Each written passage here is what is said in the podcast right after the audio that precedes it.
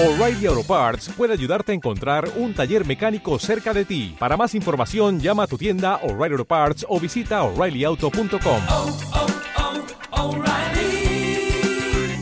oh, Parts. Bien, ¿qué tal? Buenos días. Mi nombre es eh, Eddie Díaz y este es un avance más que eh, les brindamos de lo que hemos denominado biología a la avena, debido a que son pequeñas eh, dosis eh, que estamos recibiendo del curso para que nos acompañe siempre eh, el repaso de todos los temas que hemos ido trabajando, aprovechando siempre tiempos muertos.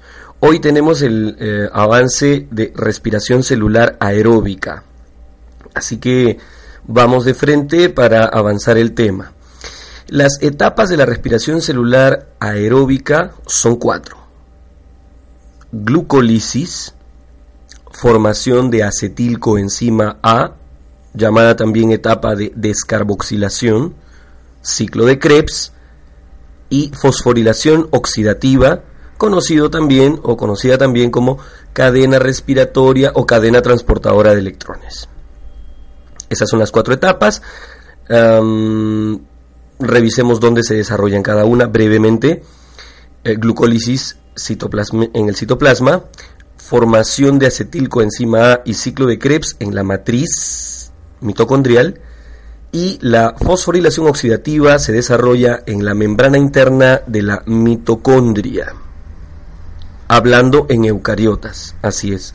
Vamos a centrar nuestro trabajo básicamente en eucariotas, debido a que vamos a mencionar la actividad mitocondrial.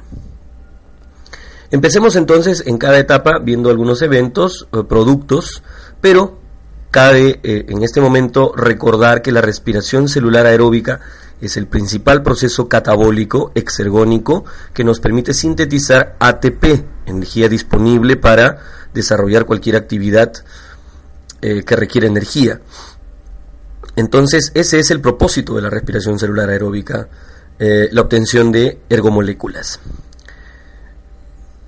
Bien, no olvidemos también eh, resumir la idea de que la glucosa, el principal sustrato que ingresa al proceso de respiración celular, va a ser oxidada y quien se va a reducir es el oxígeno. Entonces aquí en la reacción general, quien funciona como agente reductor es la glucosa y quien funciona como agente oxidante es el oxígeno. La forma reducida viene a ser el agua y la forma oxidada el CO2. Eso para tener la fórmula, uh, la reacción general más o menos ¿no? de un proceso redox um, algo clara. La primera etapa entonces, glucólisis, se desarrolla en el citoplasma, comprende una oxidación parcial de la glucosa, eh, son varias reacciones en cadena las que se producen aquí, pero no necesitamos para esta etapa inicial conocer todas las reacciones eh, que hay, tanto de fosforilaciones, eh, isomerizaciones, etcétera, etcétera. Hay varias reacciones aquí, pero ya en bioquímica lo verás. Lo que necesitamos es el resumen, el resumen, recordar que una glucosa termina transformándose en, oxidándose hasta dos moléculas de ácido pirúvico o piruvato, obteniéndose, obteniéndose una ganancia neta de dos ATPs. ¿Por qué decimos neta? Porque hay una fase de inversión energética en la cual se invierten dos ATPs por glucosa y se eh, ganan, finalmente se obtienen cuatro ATPs. Entonces por eso queda un balance neto de dos ATPs. Y algo más que se produce aquí son dos coenzimas, dos co coenzimas NAD eh, reducidas. ¿no? Entonces, el producto final de glucólisis serán dos piruvatos, dos ATPs netos y dos NADH, eh, o sea, dos coenzimas reducidas. Bien, todo este material que se ha producido citoplasmáticamente continuará el proceso en matriz mitocondrial. Las moléculas de ácido pirúvico, los piruvatos, de tres carbonos, van a descarboxilarse dentro de la mitocondria, ya estamos hablando de los procesos que ocurren en, matriz eh, mitocondrial, va a descarboxilarse el piruvato, transformándose en acetil. Y este acetil se unirá con la coenzima A para poder ingresar al ciclo de Krebs.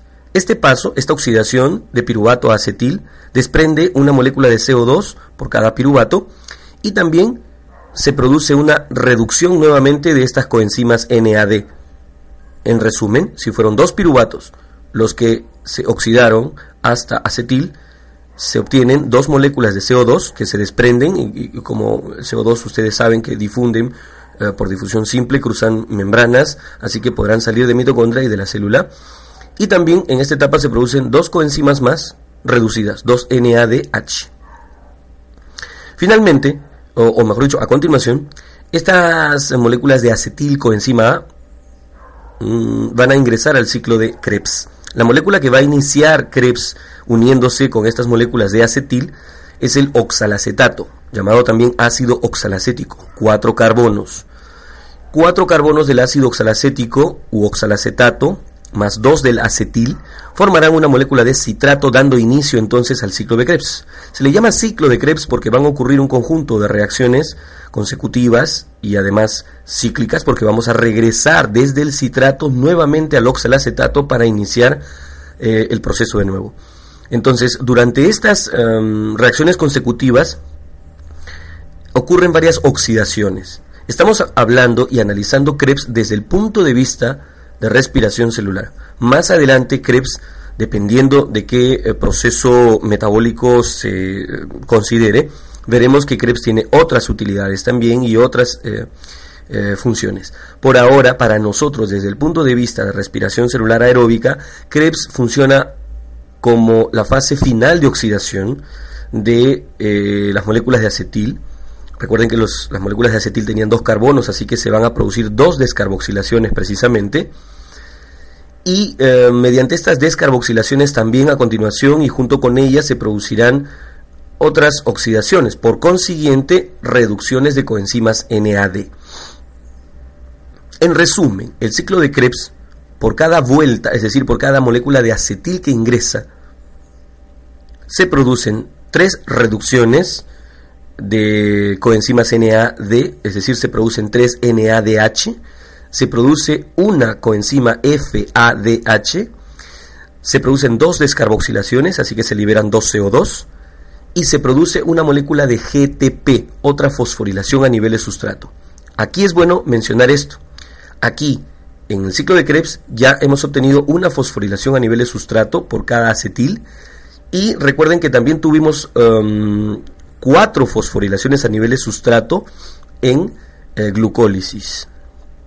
Ya tengamos mucho cuidado en, en, contabilizar las cantidades de fosforilaciones con los ATPs netos, ¿ya? Recuerden, porque de pronto ahorita puedes estar diciéndome, pero total, no se produjeron solo dos ATPs en glucólisis, esos fueron netos. Yo estoy contando las fosforilaciones a nivel de sustrato que se dieron, y fueron cuatro pero restando los dos ATPs de inversión, por eso quedan los dos netos. Bien, volvamos entonces a, Krebs para ir resumiendo la idea.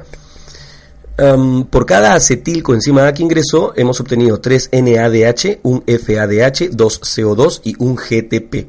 El GTP es exactamente igual a un ATP, solo hemos cambiado la base nitrogenada púrica, ¿ya? De adenina por guanina.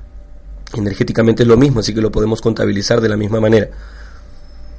Para seguir el balance exacto, recordemos que eh, habíamos mencionado en glucólisis una glucosa, dos piruvatos, en la descarboxilación, formación de acetilcoenzima A, que los dos piruvatos se transformaron en dos acetilcoenzima A, y ahorita en Krebs acabamos de mencionar una sola vuelta de Krebs, por considerar el ingreso de un acetilcoenzima A.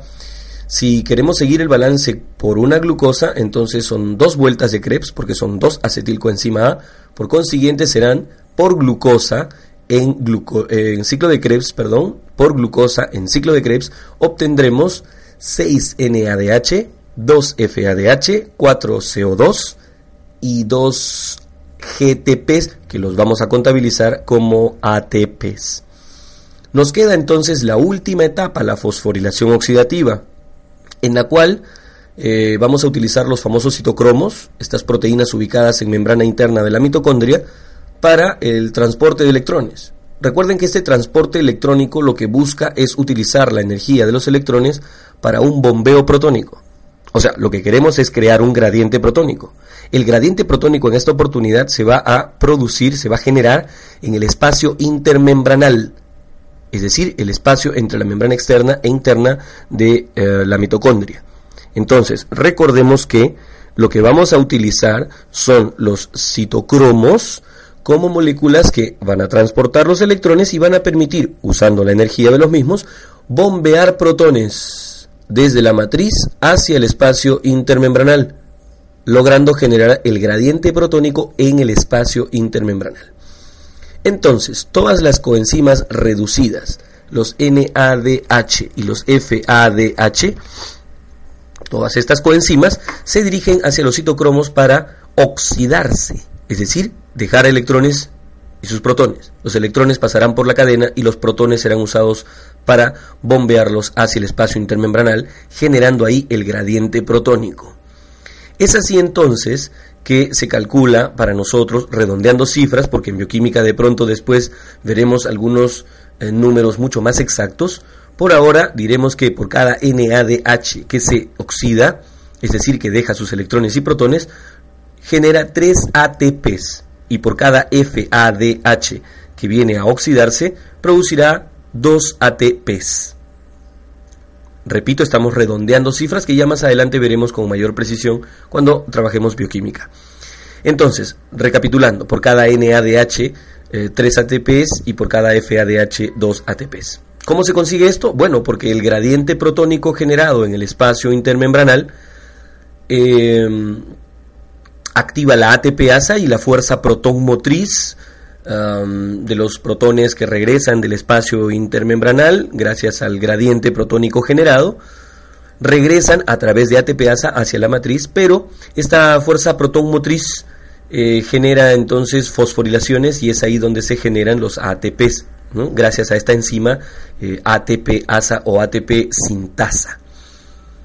Es así entonces que, bueno, tendríamos que hacer un balance final. Recuerden ustedes que el balance final nos diría que hemos obtenido por glucosa 6NADH em, de el ciclo de Krebs, 2F, 2NADH de em, formación de acetil-CoA y 2 más de glucólisis serían 10 NADHs, más los 2 FADHs em, producidos en Krebs nos darían un balance de 10 NADHs por 3 ATPs cada uno, van 30 ATPs, 2 FADHs por 2 ATPs cada uno, van 4 ATPs, la suma me dan 30 más 4, 34, y no olvidemos los 2 ATPs generados en, en Krebs, más los 2 ATPs generados en glucólisis, que nos dan 4 ATPs más, en un total serían 38 ATPs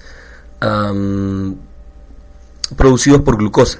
Esto considerando, recuerden ustedes, la famosa lanzadera de malatoaspartato que transforma los N o transporta, perdón, los electrones y protones de los NADH producidos en glucólisis hacia el interior de la mitocondria de la misma manera, es decir, se transportan de NADH a NADH, lo que hace que no se pierda entonces el, mm, el rendimiento energético.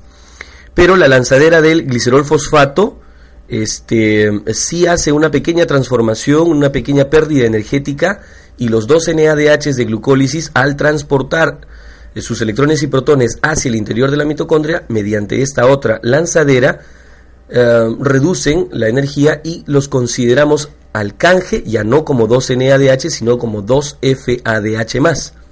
Esto cambiaría el balance energético final, haciendo que tengamos solamente 8 NADHs y tengamos ahora 4 FADHs.